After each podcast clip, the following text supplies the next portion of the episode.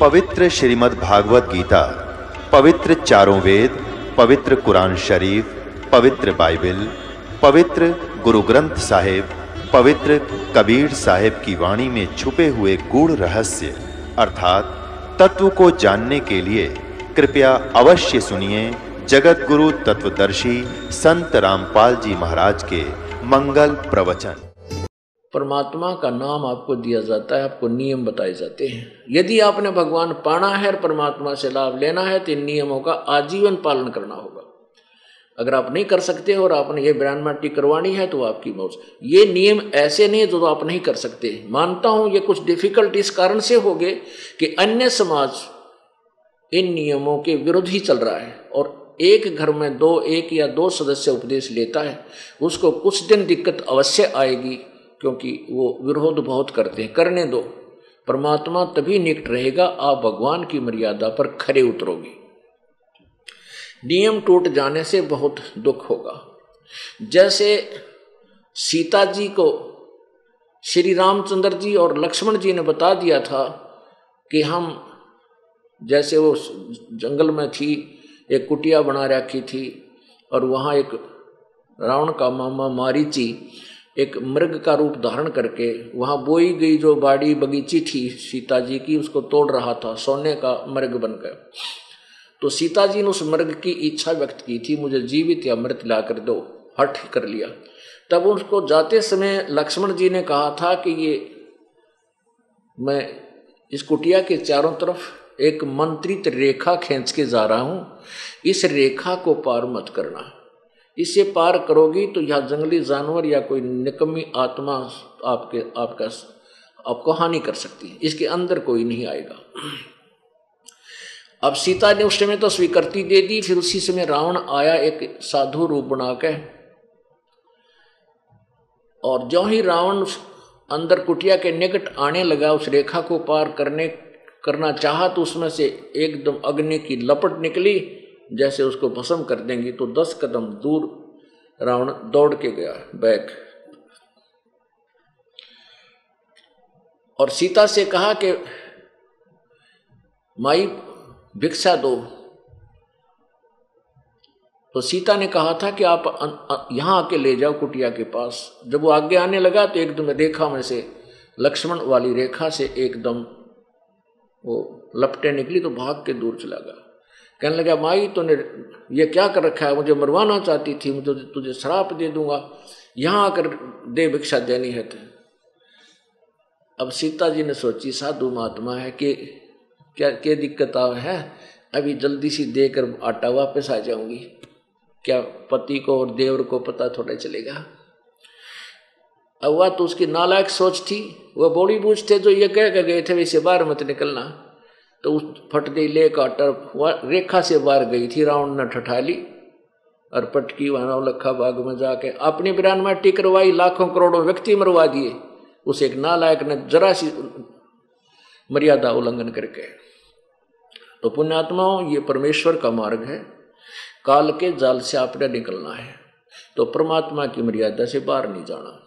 बाहर जाओगे तन्य दुर्गति आपकी बनी रहेगी, परमात्मा आपकी मदद नहीं करेगा, क्योंकि परमात्मा और काल का एक अनुबंध हुआ है, वो आने वाले समय में बताएँगे कि जब लगे हंसा हमारी आना, काल लगे ना तेरा बाणा, कि जब तक मेरी प्यारी आत्मा मेरी मर्यादा में रहेंगी, तब तक काल तेरा अटैक तेरे द्वारा छोड़े गए जो चोट है किसी का बेटा मार दे किसी की बेटी मार दे किसी की टांग कट गई किसी का कैंसर होगी किसी के और हानि कर दी कि तब तक जब तक वो हंस मेरी मर्यादा में रहेगा तेरा कोई तीर बाण मेरे हंस पर नहीं लग सकता। वो सुरक्षा कवच दे दिया भगवान ने इन नियमों का।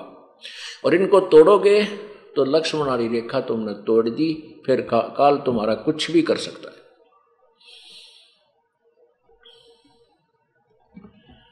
तो क्या बताते हैं? तो गुरुदेव को आपने सपोज़ लोग गुरुदेव भगवान है। अब जब आप यहाँ से जाओगे तो वहाँ परमात्मा जो है, वो तेजो में शरीर युक्त है। करोड़ों सूर्य, करोड़ चंद्रमा, उनकी रोशनी जितना उनके एक रोमकूप का प्रकाश है। तो वो, उसको नहीं पहचान सकोगे आप। वहाँ वो परमेश्वर अन्य रूप में इस दास के रूप में आपके समक्ष होगा। अब जैसा आपका व्यवहार, बर्ताव, अंदर में दोष या पवित्रता होगी तो यहाँ परमात्मा का एक रेस्ट वो है, राजदूत भवन है। वहाँ रखेगा त्रिकुटी पर। उस त्रिकुटी पर जाकर के जब यहाँ से आप त्रिकुटी तक तो पहुँच जाओगे, वहाँ से फैसला होगा। वहाँ आपके मन में जैसा भी दोष होगा या आपके अंदर समर्पण भाव होगा, निष्कपटता होगी, उनको वहाँ सेलेक्ट कर दिया जाएगा। वहाँ तो आपके चेहरे पर अपने आप लिख दिया जाएगा, वहाँ किसी पूछने की आवश्यकता कोई ना। मैं के गंदापन कर रहा था, कितनी मेरी गंदी सोच थी, मेरा किस प्रकार अच्छा भाव तो वह अपने आप आपके मस्ती पर कंप्यूटर की तरह आ जाएगी, जैसे डिस्प्ले पर आ जाती तो उसी से में आपको रिजेक्ट कर दिया जाएगा और कई हज़ार लाखों वर्षों तक आपको फिर परमात्मा नहीं सिलेक्ट करेगा, यानी वापस नहीं संभालेगा। ये कोई बालकों का खेल नहीं, और कोई मैं रोजी रोटी खातिर इस डम डमे करने नहीं लगा। परमात्मा की दया हुई इस ज्ञान से परिचित हुआ। इस परमात्मा का यहाँ असंख्यों जन्मों से हम भटक रहे हैं, भुगत रहे हैं। ऐसे दीर्घ रोग को कटवाने के लिए हमने परहेज ज़रूर रखने पड़ेंगे। यदि हम परहेज नहीं रखेंगे तो औषधि काम नहीं करेगी। तो इसलिए परहेज रखना अति आवश्यक है, नियमों का पालन करना अति आवश्यक है। बीड़ी, शराब, मांस तमाकू कभी छूना, ना पीना, ना पिलाना, ना किसी का सहयोग देना। चोरी, ठगी जारी, रिश्वत खोरी, दो नंबर का काम भूल के नहीं करना। परमात्मा देगा उस तो पूरा पटेगा। उससे आपके घर में सुख होगा, आपके शरीर में सुख होगा। आपने किसी को लूट कर दो नंबर ठग ठग के पैसे इकट्ठे कर भी लिए, वो ऐसी दुर्गति तो जाएँगे रोए भी घर पैसे भी जाएँगे। मैंने माना ऐसा निकम्मा बालक पैदा हो जाए लड़का। वो सारे पैसे न बर्बाद करे और पिताजी देख कर रोए और फिर बेटा भी मर जा। एक बता रहा था, दास ने ये नाम नहीं लिया था उससे पहले की बातें। वो कह रहा था, रो रहा था कि मैं रिटायर होया मिलिट्री से। और मिलिट्री में उसका एक ऐसे स्थान पर पोस्टिंग रही तकरीबन के जहाँ सेल और परचेज पूरी प्लाटून की होया करती थी। तो उसने खूब इधर उधर की जुगाड़ जोड़ जोड़ के काफ़ी पैसे लिया। तो उसने, उसका लड़का एक का बेटा था। उस बेटे ने आते ही कहा कहने लगा, पिताजी, मैं तो जीप लूँगा। अब इकलौता बेटा जिद कर ली, जवान हो रहा था, कॉलेज में जावा था, जीप ले ली, फिर एक पिस्टल ले लिया। है, फिर उसने अपने साथियों के साथ शराब पीने लग गया, कि तो बकवाद करावा, कि तो झगड़ा कर ले, उसके मुकदमे शुरू हो गए, और आखिर में एक्सीडेंट में मृत्यु को प्राप्त हो गया। जिस बेटे के लिए उसने अपना धर्म कर्म बिगाड़ा और रोया, पैसे वो फूका है, बेटा, पैसे फूका रो घर बैठ कर कोण में बैठ कर रोए, मेरा नाश करेगा। अब वो पैसा रहा नहीं, और बेटा रहा नहीं, जिसकी खातिर इतने पाप इकट्ठे किए, और वो पाप न्यो के न्यो रह गए। तो पुण्यात्मा, परमात्मा दो रोटी समय पर देवे, घर में शांति, शरीर में सुख, इससे अधिक नहीं मांगना चाहिए। जिसके पास मान ले अरब और खरब पैसे हैं, एक दो फैक्ट्री भी है, कल न मृत्यु हो जा, कुत्ता बनकर उस फैक्ट्री की गली में उसका कमर ला कर बैठेगा, अंदर कोई प्रवेश ना कर दे उसको। तो हमने सतलोक जा कर के अपना ये सथाई स्थान प्राप्त करना उसके लिए परमात्मा कहते हैं, जय इव के सतगुरु मिले। सब दुख आखों रो। चरणों ऊपर शीस धरूं। कहूँ जो कहनी हो। अब क्या बताते हैं कि गुरु जी तुम ना भूलियो, चाहे लाख लोग मिल जा के परमात्मा है गुरुदेव, प्रभु रूप परमात्मा गुरुदेव, आप हमें ना भूलना। आपको हमारे जैसे श्रद्धालु तो एक से एक अच्छे मिल जाएँगे, लेकिन हमें आप जैसे गुरुदेव नहीं मिल सकते। यानी आपके हृदय में इतनी तड़प हो कि ये भगवान, मुश्किल से रह पाया। हे परमात्मा, कैसे दया हुई? ऐसा मार्ग, ऐसे गुरु जी के जो ना वचन सुनने को मिले, कहीं फिर गलती ना बन जाए और हम काल के जाल में ना फंस जाएँ। हमें मतलब इस तरह की प्रार्थना आपके हृदय में रह रहकर अंदर से उमंग सी उठे हिलोर उठे आपकी। उसके लिए कहते हैं कि, गुरु जी, तुम ना भूलियो चाहे लाख लोग मिल जा। चाहे आपके लाखों से सो जा, हमें भूलना नहीं। हम, हमारे जैसे सच तो आपके पास बहुत हो जाएँगे, लाखों और करोड़ों भी हो सकते हैं, लेकिन हमने तो आपके अतिरिक्त दूसरा कोई दिखाई नहीं देता। अब कहते हैं तुमरे विसारे के बने वे तुमरे विसारे क्या बने, मैं किसकी शरण में जाऊँ? कोई ठिकाना नहीं दिखता, कोई दूसरा संत नहीं पृथ्वी पे और ब्रह्मा, विष्णु, शिव और ये नारद जैसे, इनके हृदय में भी हमारे प्रति जगह नहीं रही क्योंकि हम सारा दिन इनकी इनकी पोल पाड़ा। ब्रह्मा, विष्णु, महेश की यथार्थ बात बतावा कि ये भगवान नहीं है, ये पूजा के योग नहीं है, ये नासवान है। और अभी तक अब जैसे किसी ने अब जैसे कोई किसी के विषय में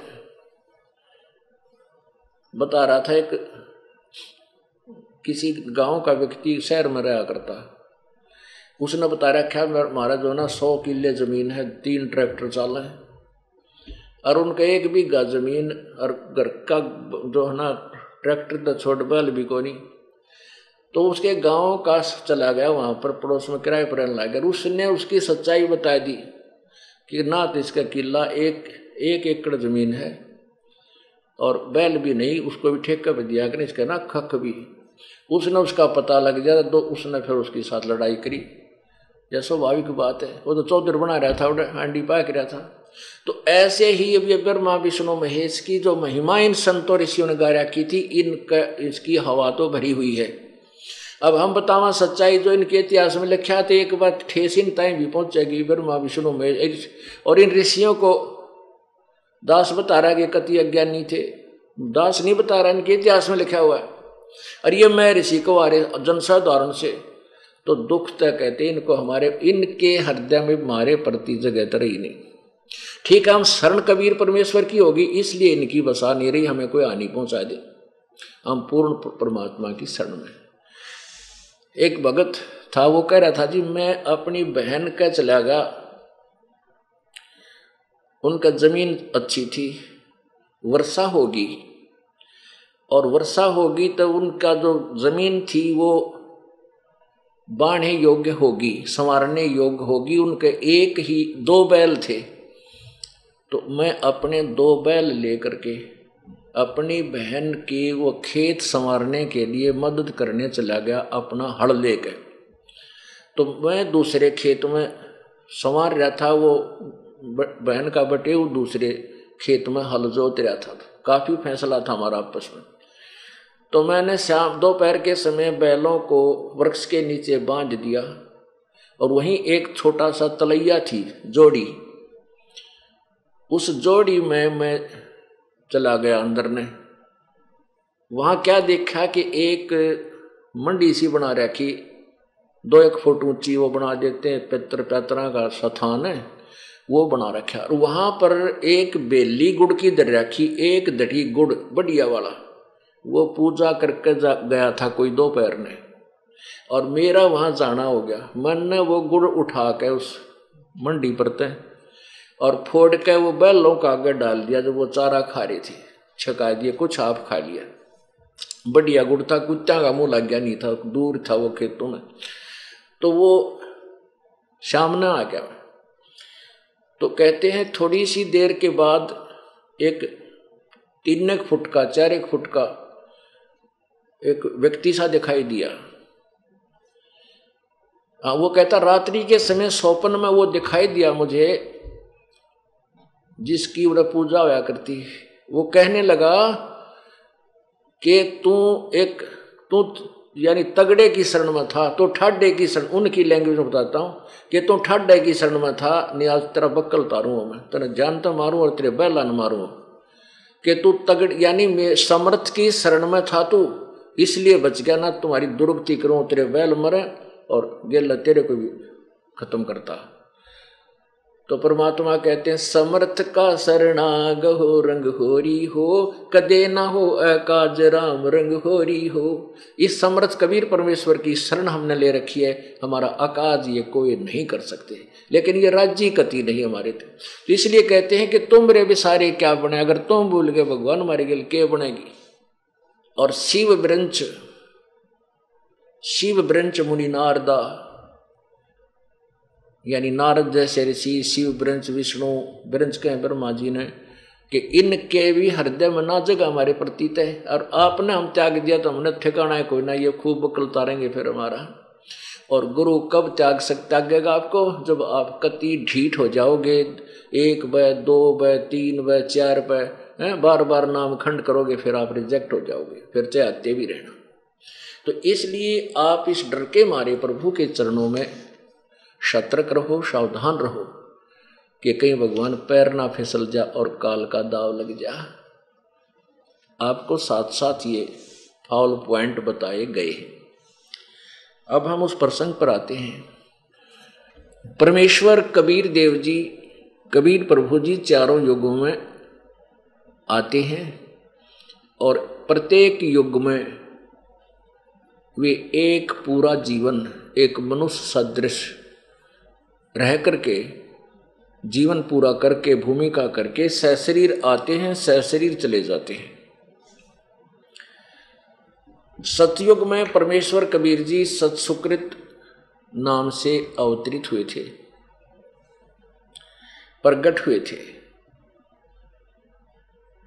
और वो उस समय छोटी आयु में ही अपने इस तत्व ज्ञान का प्रचार प्रारंभ करने लगे, क्योंकि परमात्मा शिशु रूप में प्रकट होते हैं। जब वो एक तत्वदर्शी संत की भूमिका करने आते हैं, तब एक लीला करते हैं प्रत्येक युग में, एक शिशु रूप धारण करते हैं। और फिर उनको एक निसंतान दंपति उठाकर ले जाता है, उनकी परवरिश करते हैं। जैसे सतयुग जो परमात्मा प्रकट हुए, एक कमल के फूल पर एक झील में, एक सरोवर के अंदर, वहाँ से एक विद्याधर नाम का ब्राह्मण और उसकी पत्नी दीपिका, वो आ रहे थे रस्ते में उनको। वो बालक, वो निसंतान थे। वो बालक कमल के फूल पर दिखाई दिया, उस बच्चे को उठा कर ले आए। उनकी परवरिश की। उस बच्चे ने दूध नहीं पिया, जलपान नहीं किया। और स्वस्थ ऐसे थे जैसे बच्चा प्रतिदिन किलो दूध पीता हो। पच्चीस, तीस दिन, पच्चीस दिन हो गए, उसने जलपान नहीं किया। तो उधर से उस ब्राह्मण दंपति ने, ब्राह्मण और ब्राह्मणी ने बहुत दुख हुआ कि हे भगवान, मुश्किल से ये बालक मिला था, अब ये मरेगा। ऐसे ही परमात्मा ने लीला की और विद्याधर और दीपिका प्रभु से अर्ज़ करती करती रही। तो उस समय परमेश्वर ने वो जो विद्याधर और दीपिका थी, वो भगवान शिव की उपासक थे। तो उन्होंने अपने और उन्होंने उन्हीं से, क्योंकि हम जिस भी इष्ट की पूजा करते हैं, हमारा जो भी कोई मंगल होता है, हम उसी की देन मानते हैं। अब इसी प्रकार वो भगवान शिव की पूजा करते थे। वे ब्राह्मण थे और सतयुग में ब्राह्मण। वेदों को जिसे आपने समझ रखा इन्होंने समझा था, वो आपके समझ कल बता दिया था कि इन्होंने वेद ज्ञान नहीं था, फिर भी वेदों के अनुसार वो कोई शिव, भगवान का, वेदों में शिव नाम लिखा है। शिव का, शिव प्रभु की उपमा है। शिव का अर्थ होता कल्याण करने वाला प्रभु, यानी मोक्षदायक। इन्होंने इस काल के पुत्र को, शिव को ही मंगलकारी मान लिया और इसी की पूजा प्रारंभ कर दी। तो भगवान शिव जी वहाँ पर प्रकट हुए एक ब्राह्मण रूप में। तो उस शिव रूप ब्राह्मण से ऐसे चर्चा की क्योंकि परमात्मा कोई भी कार्य करता उसको निमित्त बनाकर ही चलते हैं, ताकि ये भक्त यदि परमात्मा आते ही निरे चमत्कार दिखा दे, अनहोनी करने लग जाए तो उसको जादूगर का नाम दे करके उससे दूर भागने लग जाए। काल का बड़ा भयंकर जाल है। कि तो जादू जंतर जानता है तो यूँ करता है ये तो और के और कुछ भी कर देगा, तुम्हारे बच्चों को बहका लेगा। तो इसलिए वो बच्चा दूध नहीं पी रहा था तो उस शिव शिव जी जो है ब्राह्मण रूप में उपस्थित था, उन्होंने ब्राह्मण ने उस शिव रूप, रूपी ब्राह्मण ने उस विद्याधर ब्राह्मण और ब्राह्मणी से पूछा कि आप क्यों इतने चिंतित हो? कारण क्या है? तो उन्होंने कारण बताया कि ये बच्चा हमारे भगवान शिव की कृपा से हमें मिला है। और आज ये बीस पच्चीस दिन से कुछ खा पी नहीं रहा है और ये मर जाएगा। इसमें ममता हमारी अधिक होगी। हम भी शायद जीवित ना रह सके। तो परमेश्वर कबीर जी ने उस ब्राह्मण ने, ब्राह्मण रूपधारी शिव ने कहा कि वो बच्चा दिखाओ। ज्यों ही उन्होंने उस बच्चे को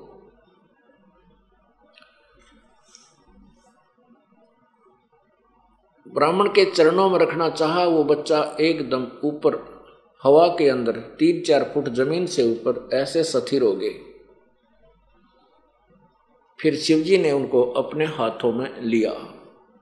दोनों की आपस आपस में वार्ता हुई और तब परमेश्वर ने कहा कि इन्हें कहो कि एक कवारी गाय लाए।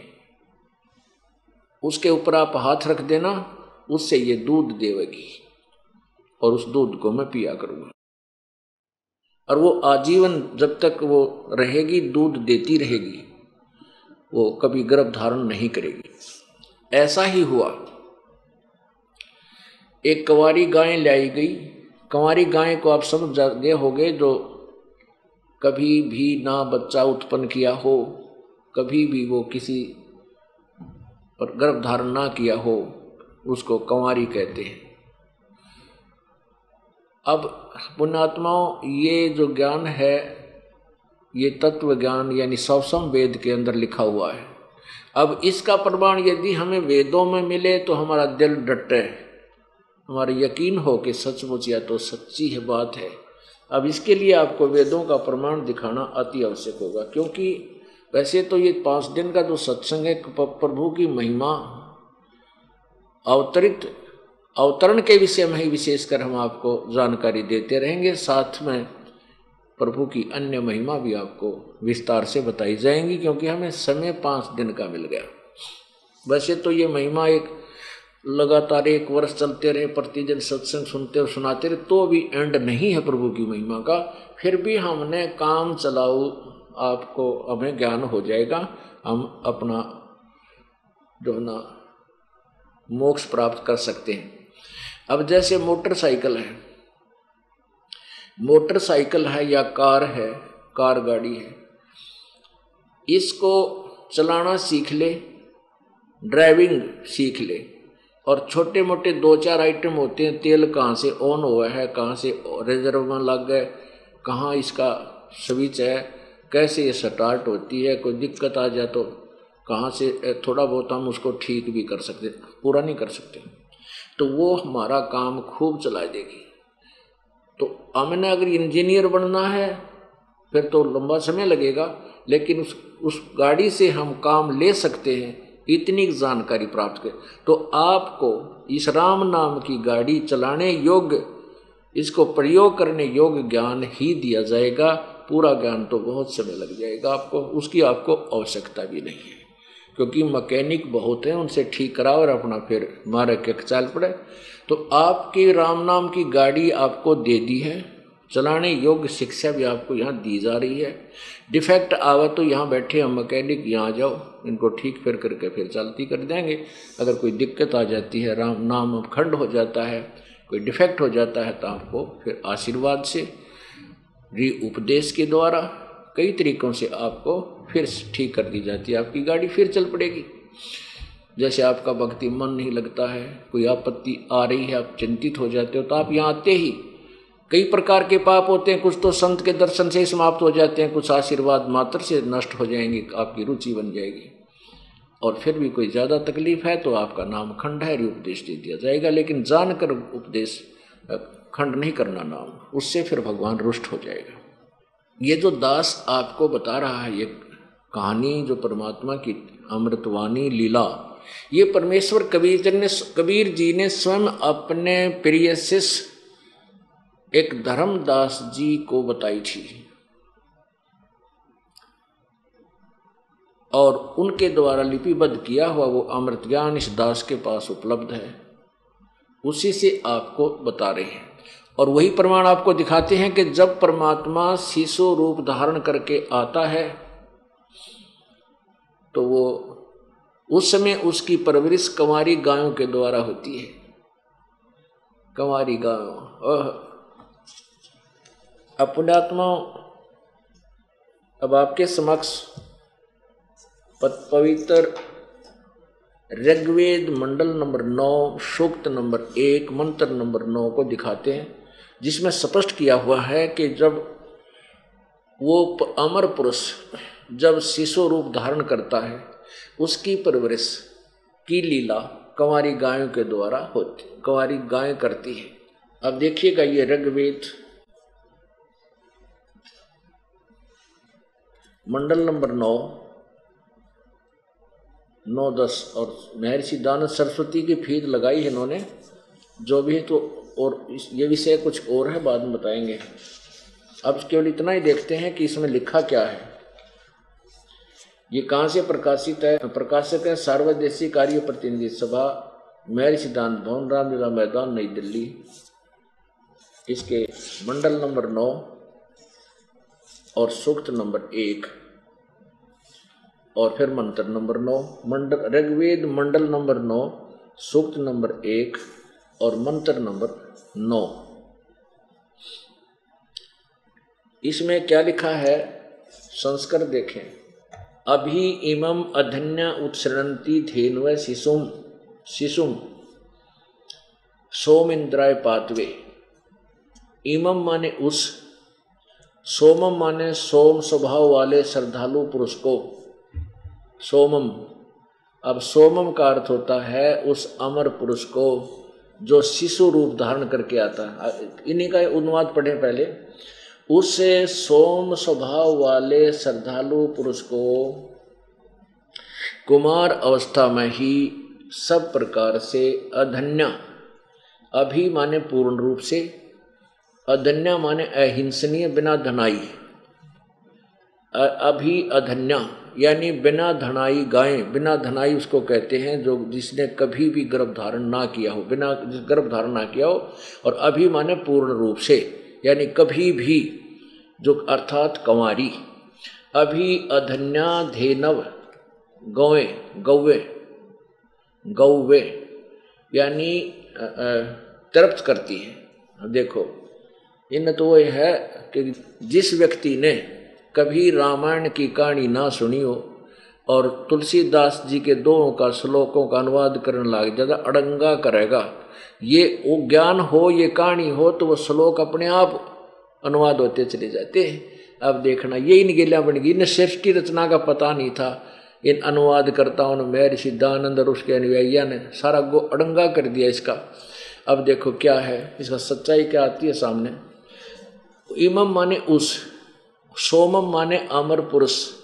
यानी परमात्मा जो शिशु रूप में आता शिशु रूप उस अमर परमात्मा जो शिशु रूप में धारण करता है कुमार अवस्था में होता है उस सभी प्रकार से अधन्य उसकी तृप्ति उसकी तृप्ति अभी अधन्या यानी पूर्ण रूप से कभी भी सांड के द्वारा परेशान ना की, की गई हो। अर्थात कंवारी धेनव माने गौओं से होती है वो गौवें करती हैं। इसका यो अर्थ था और ज़्यादा लंबा चौड़ा है नहीं। इन्होंने अड़गम, सड़गम कर, जैसे हे बिलोगो जैसे मैं तो हवी बिजली के समान या क्या का के बना के दर दिया। जबकि सिंपल सा था अग्नि तनुरसी, विष्णवे तो सोमस्य तनुरसी। दो अक्षर की बात थी। अब इसे सिद्ध हो गया कि इसका समर्थन हमारे वेद भी कर रहे हैं, पवित्र वेद के परमात्मा जब बालक रूप धारण करके आता है, उसकी परवरिश कंवारी गवों के द्वारा होती है, कंवारी गायों से होती है। वो दूध देती हैं, तब वो परमात्मा उनको, और वो दूध उन मावे कितना सतलोक से अय है सतलोक से आता था, परमात्मा उसको ग्रहण करते थे। अब ये अध्यात्मक मार्ग है, इन अज्ञानी ऋषियों और अनाड़ी गुरुओं ने परमात्मा से होने वाले गुण तीन तो मिले को ना श्रद्धालुओं को, फिर इन्होंने परिभाषा बदलनी शुरू कर दी कि भगवान पाप नहीं काट सकता। परमात्मा वाह वही वाह भगवान पाप काट दे तो फिर फिर रह गया क्या? कर्म तो भोगना ही पड़ेगा। अब वो बेचारे श्रद्धालु उनके पीछे लगे रहे। और वो क्या कहते थे? जैसे दुखी आदमी जाते हैं। दुखी व्यक्ति जाता है। परमात्मा की तलाश में। गुरु जी के पास जाता गुरु जी जाते यूँ कहता है भी, क्या कष्ट है? ये दुख है, ये कर दिए, ऐसा कर दिए सवा पाँच रुपये धर दे, फलाना बोल दे, ये मंत्र जाप करता रहना। और जब कुछ भी नहीं होता है, लाभ नहीं होता है, फिर कहता है, बेटा, प्रारब्ध तो भोगना ही पड़ता है। ये तो तुझे, तेरे प्रारब्ध में लिखा है तो भोग तुझे भोगना ही पड़ेगा। फिर वो क्रिया किस लिए बताई थी? जो पहले जंतर मंत्र बताया था, वो किस लिए बताए? वो रोजी रोटी के लिए बताए कि धक्के खाए जा। और तेरा काम चला रहा है, तेरी पूजा होती रहे। अब भले पुरुषों, वो क्या फिर कहते हैं, बेटा, ये प्रारब्ध का भोगता तुझे भोगना ही पड़ेगा। आपको भविष्य में दुख ना होंगे, आगे सुख हो जाएगा। अरे, तेरा गजब हो जो अब किसी के पैर में कांटा लग गया हो और उसको कोई सलाह दे, राय दे, कांटा तो भाई निकला नहीं। जूता पैर ले, रस्ते में फिर कांटा ना लगेगा। अरे फूटे भाग तेरे। पैर में कांटा लग कांटा लगे, पैर में जूता पैर के दिखाओ, कोई पहन नहीं सकता। वो तो कांटा निकले और फिर भी मन मानो दो दिन पाछे जूता स्वभाव है। यानी पुण्यात्माओं, आप यहाँ आओगे, परमात्मा आप पर मेर करेगा। आप पर लगे हुए कांटों को अपनी कृपा से निकालना शुरू करेगा। और फिर आपको ये सतभक्ति रूपी राम नाम का जूता दिया जाएगा। फिर आप, जब आप सुखी हो जाओगे जैसे किसी के पैर में कांटा लग गया, ज़बरदस्त पीड़ा होती है, फिर वो बहुत सावधानी बरत्या करे, जूता नहीं निकाला जल्दी सी, कदे फिर ना लग जाए। तो ऐसे ही जो दुखी प्राणी यहाँ आते आते सुख होगा क्यों? भगवान के गुणों में लिखा। किसी प्रकार का भी कष्ट आपके ऊपर, किसी प्रकार का रोग है, परमात्मा सब कुछ ठीक कर सकता है। चाहे आप पर किसी प्रकार की आपत्ति है, किसी प्रकार का काम बिगड़ा पड़ा आपका, तुरंत ठीक करेगा। ये परमात्मा के गुणों में लिखा है।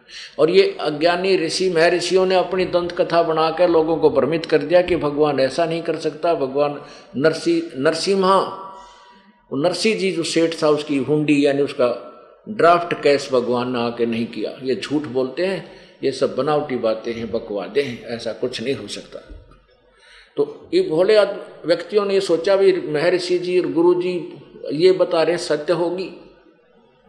तो उस अज्ञान सिद्धांत के आधार पर ये जनता नास्तिक होने लगेगी गोटी सूटी लाने लग गए या भक्ति से विमुख हो गए और लाभ कोई मिला को जबकि भगवान के गुणों में लिखा है कि परमात्मा जो चाहे सो कर सकता है। प्रत्येक प्रकार के कष्ट को दूर कर सकता है, प्रत्येक प्रकार के रोग को भी नष्ट कर सकता है। अब भगवान के गुण कहाँ लिखे हैं? वेद में। और सवसम वेद में, चारों वेदों में और सवसम वेद में। प्रसंग चल रहा है कि इन अज्ञानियों ने गठा बैठा दिया कि परमात्मा ये नहीं कर सकता, वो नहीं कर सकता। अब आपको देखो, ज्ञान तो परमात्मा के परिचय के विषय में आपको, मैं कंटिन्यूसली शब्द गा के, अन्य कथाएँ सुना करके काफ़ी इंटरेस्टेड बना सकता हूँ। लेकिन ये दास चाहता है कि आपको साथ साथ की साथ सदग्रंथों से परिचित कराऊं।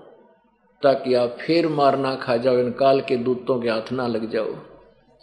इसके लिए देखिएगा यही ऋग्वेद। वैसे ऋग्वेद इसमें दिखाएँ, पहले जो आपको पहले वाला दिखाया था।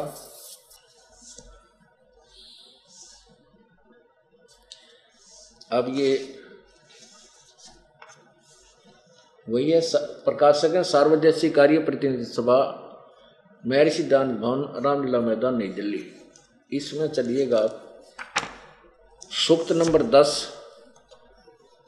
मंडल नंबर दस, सूक्त वन सिक्सटी वन मंडल दस और एक सौ इकसठ।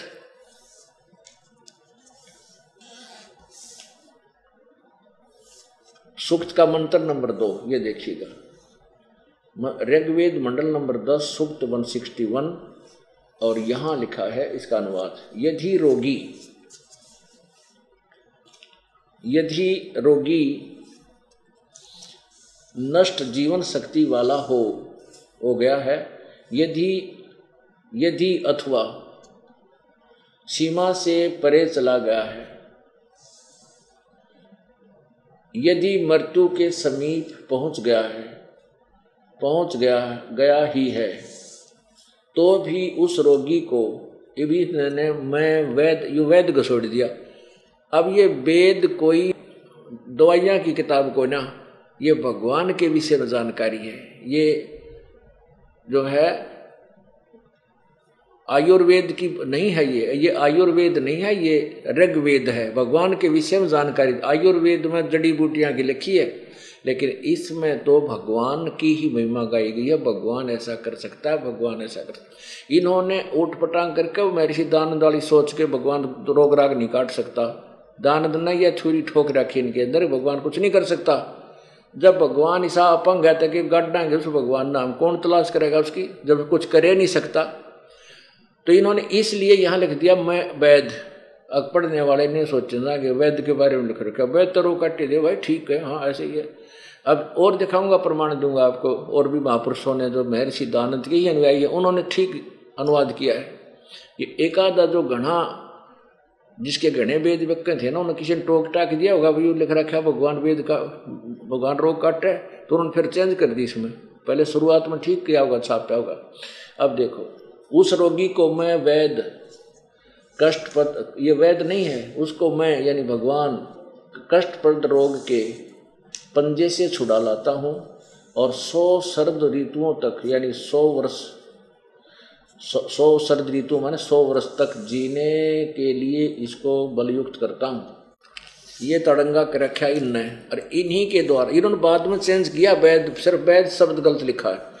अब देखो, इन्हीं के द्वारा महर्षि दानंद जी के अन्य अनुवादकर्ताओं ने कैसे किया है, देखो। ये एक बड़ा साइज़ में लिपिबद्ध किया है। यानी छप छपाया से बुक का साइज़ बड़ा बना रखा बाकी अनुवाद उसी का है। ये रग, ये कहाँ से छपा है और देखिएगा।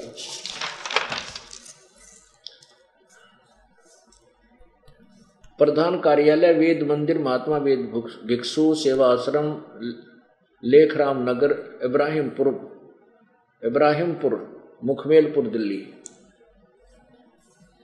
दयानंद संस्थान, नई दिल्ली का प्रकाशन। ये नई दिल्ली से प्रकाशित है। ये देखिए, नीचे इसकी भूमिका में लिखा है, महात्मा वेद भुक्सु भारतेंद्र नाथ दान संस्थान करोल बाग नई दिल्ली से। प्रकाशक है पंडिता राकेश रानी। अब इसके उसी मंडल को देखते हैं, सूक्त नंबर दस, मंडल नंबर वन सिक्सटी वन। ये देखिएगा। ऋग्वेद मंडल नंबर दस सुक्त एक सौ इकसठ और ये मंत्र नंबर दो। ये दो।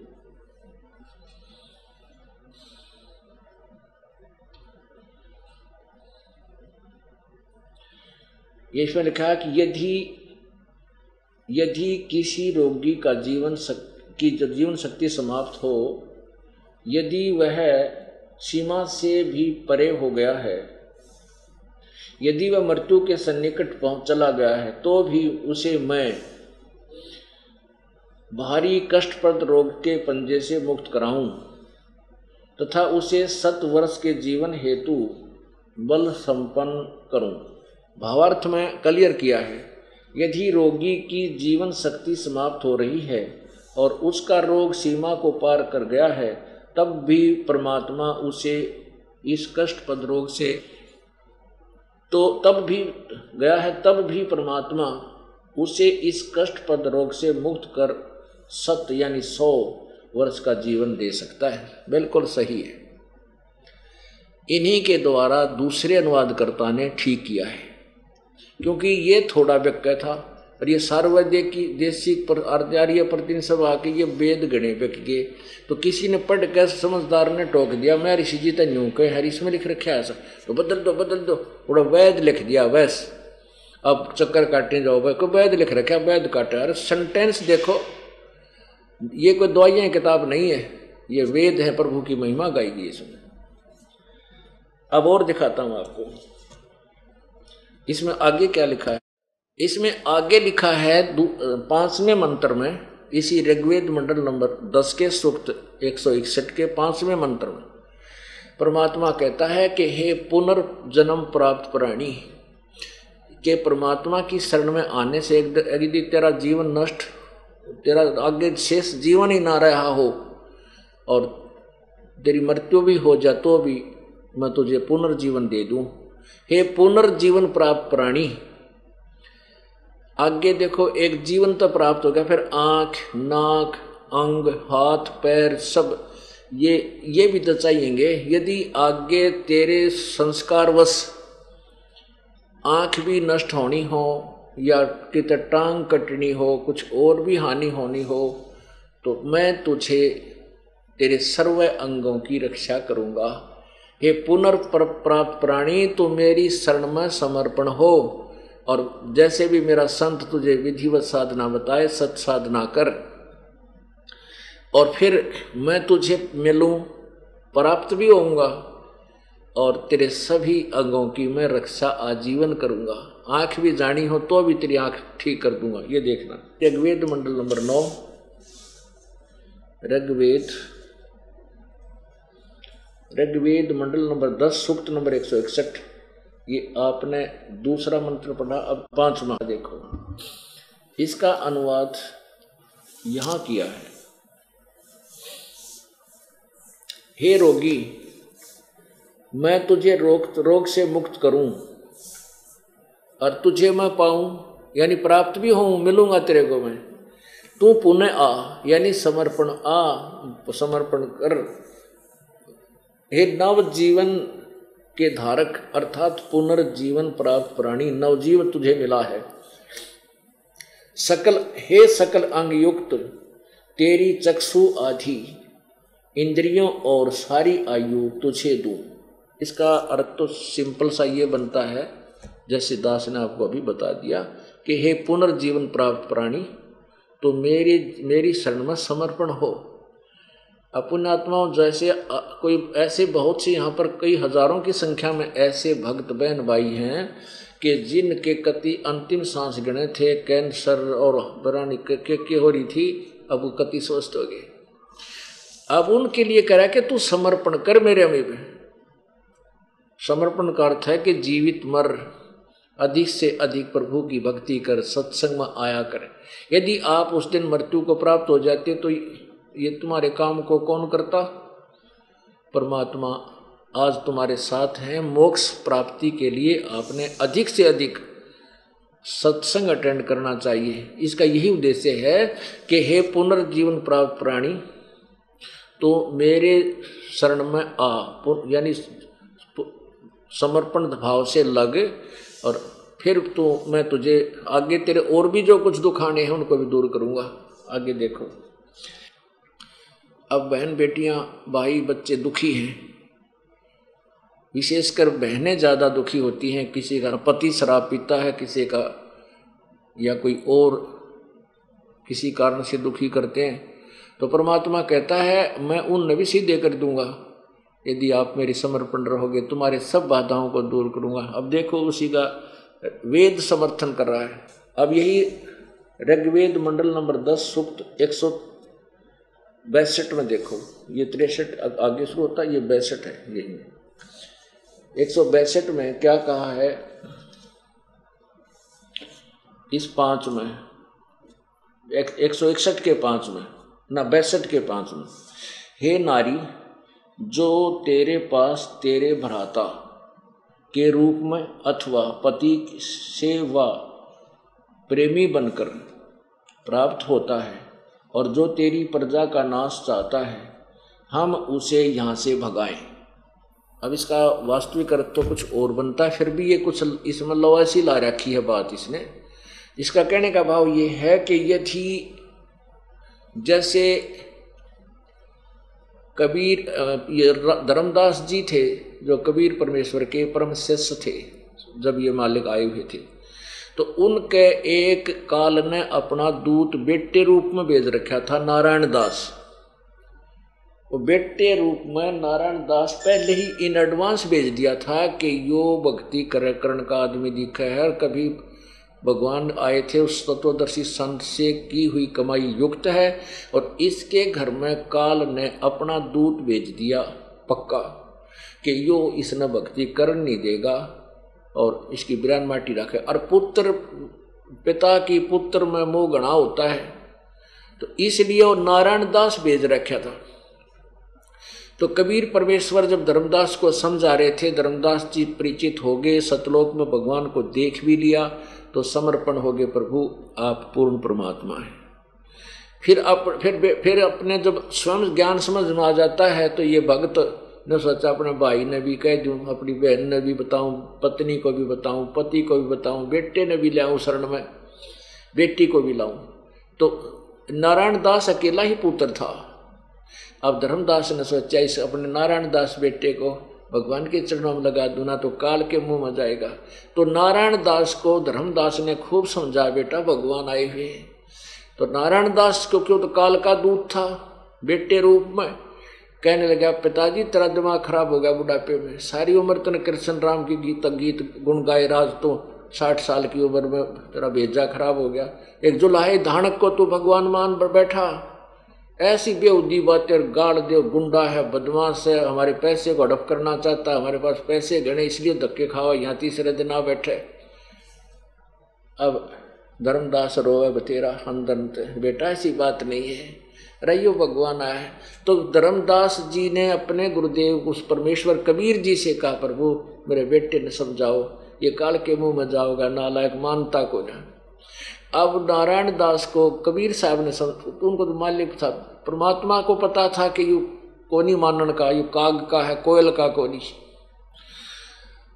तो उसने परमात्मा ने भी औपचारिकता से जैसे समझाते हैं, भाई धर्मदास के न्यो मन कबीर, परमेश्वर ने मेरे बेटे को ना समझाया, मान जाता है। बहुत समझाया।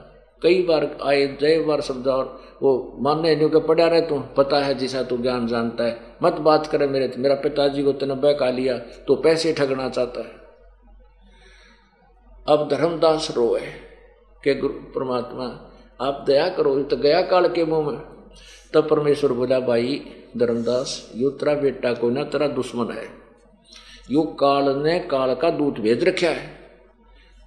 तो ना समझ माई नो देखे गुरु जी कहने क्यों मो, मो बेटे में ममता कि नहीं? तब परमेश्वर ने कहा बोला तेरे नारायण दास ने। उसने सोची ले परमात्मा इजाद करेंगे अपनी रजा बख्शेंगे इसको सेट करते होंगे। वो बुलाया। जो आते हैं हाँ के बोल बोल के कहे? जब परमात्मा ने ऐसे कर दिया और कहा देख धर्मदास तेरे पुत्र की शकल। वो अंदर जो ऊपर कवर था बेटे का था, अंदर काल बैठा था उसमें। वो काल था, काल का दूत भेजा हुआ था। तो अंदर तो वो अंदर दिखा, फिर दिव दृष्टि दे दी परमात्मा ने धर्मदास को। उसको वास्तविकता देखी तो ऊपर कवर बेटे का, अंदर तो ये काल है। और इसी लंबे दांत, भयंकर रूप और नो दिखे। धर्मदास बोला, जा बेटा, जा। डर गया। अगे तो सचमुच करा के सांग है। जा बेटा, बढ़िया था। ने बोला, भगवान, यू किस है? क्या क्या है ये? परमात्मा बोले, भाई, तू मेरी आत्मा था बेटा, पिछले जन्म में। तो मेरे साथ था, जब तेरा जन्म था, लेकिन तू भक्ति हीन हो गया था, मेरे से दूर हो गया था बेटा। परमात्मा कहते हैं, जो जन हमारी शरण है ताका हूँ मैं दास। गेल गेल ला गया फेरू, जब लग धरती आकाश। अब तेरे को छुटवाने के लिए आया था। काल न पता लग गया कि जागा विकास की भक्ति पिछली बहुत है। तो बेटा, इसलिए यु काल ने अपना दूध भेज रखा तेरे घर में। तब ने बोला, जी, मेरा पीछा छुटाओ बीमारी थे फिर फिर चिंतित रहने लग गया कि मेरा बेटा तो काल का पन काल का कुल हो गया फिर यो। कहने लगा भगवान, मेरा तो काल का कुल हो गया। अरे, मेरे कुंभ में तो मेरे काल के दूध पैदा होंगे। हमारे यहाँ कुल की बीमारी और लाग रही है कि मेरी संतान और मेरा अगट वंश चले वो वंश बता के सिर पर धर कर नाचेगा उस वंश ने मेरी मृत्यु होगी। और मेरी, मान लीजिए, आज एक गाँव एक गाँव में एक बहुत बड़ा एक हिस्सा होता है, जिसने पाना बोल रहे ठोड़ा मोहल्ला तो एक व्यक्ति की संतान है। सटारट एक से हुई थी। अब वो 500 तो घर हो गए, और उसमें मेरे ख्याल में ढाई हज़ार व्यक्ति हैं। और वो जो सबसे पहले वाला व्यक्ति है, जिस तो स्टार्ट होया था कुल, वो मन मन गदा बन रहा होगी कर्म अनुसार। अब वो कुल उसने के सिर पर धरेगा, कैस के सहायता मिली इसकी। ये एक काल का फैलाया हुआ जाल इसको भी समझना हमने साथ के साथ। लेकिन उस समय उसका वह भी बीमारी थी। कि मेरा कुल तो मेरा खानदान तो बिगड़ गया। रोज चिंतित रहे। परमात्मा का बेटा, भजन कर हाँ जी, करो हूँ। और अंदर तो ये कीरा होगा। अब वो टेंशन होगी इसके परमात्मा ने सोची और मरेगा बेटी का बाप, ना यू भक्ति करे, इस बेटे और खानदान के मुँह में। तो परमेश्वर कहते हैं सोचल सीधर मैं करूँ अपने जन के काज।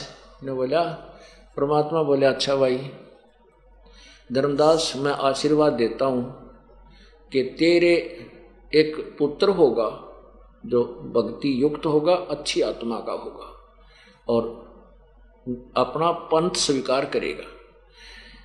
हे गुरु जी क्यों कर होगा, साठ साल का हो गया।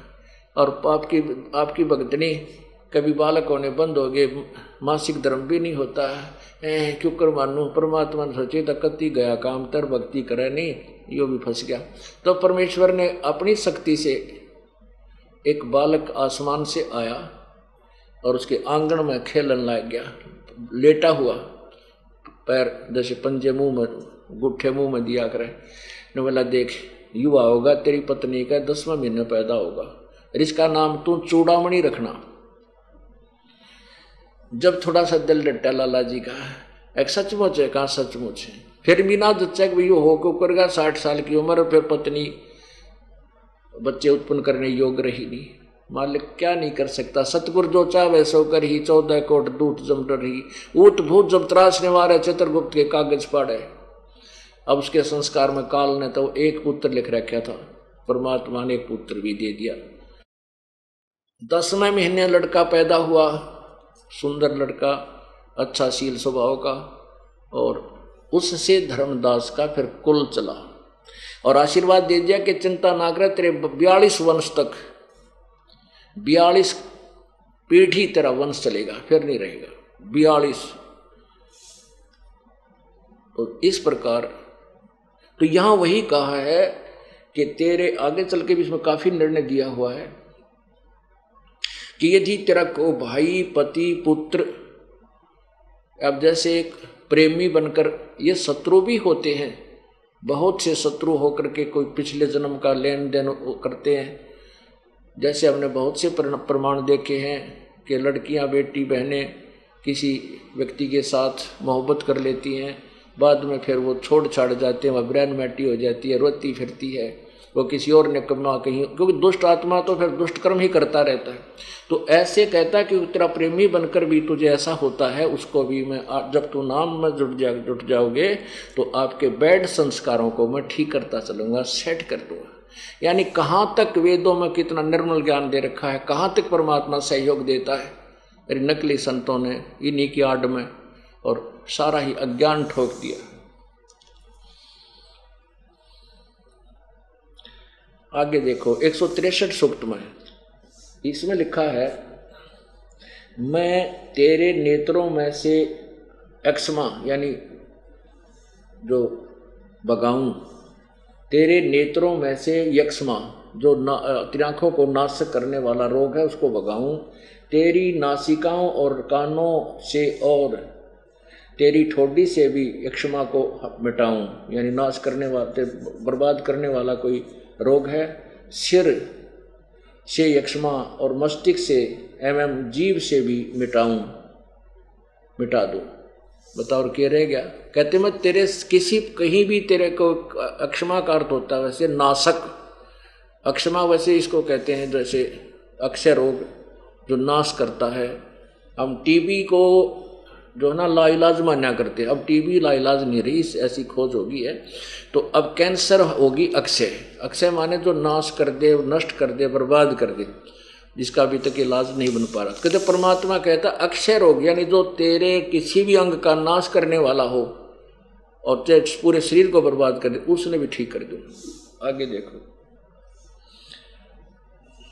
दो नंबर में, एक सौ तिरसठ के, एक सौ दस दस नंबर मंडल के और सूक्त नंबर एक सौ तिरसठ और मंत्र नंबर एक आपने पढ़ लिया दूसरा देखो। ये दूसरा।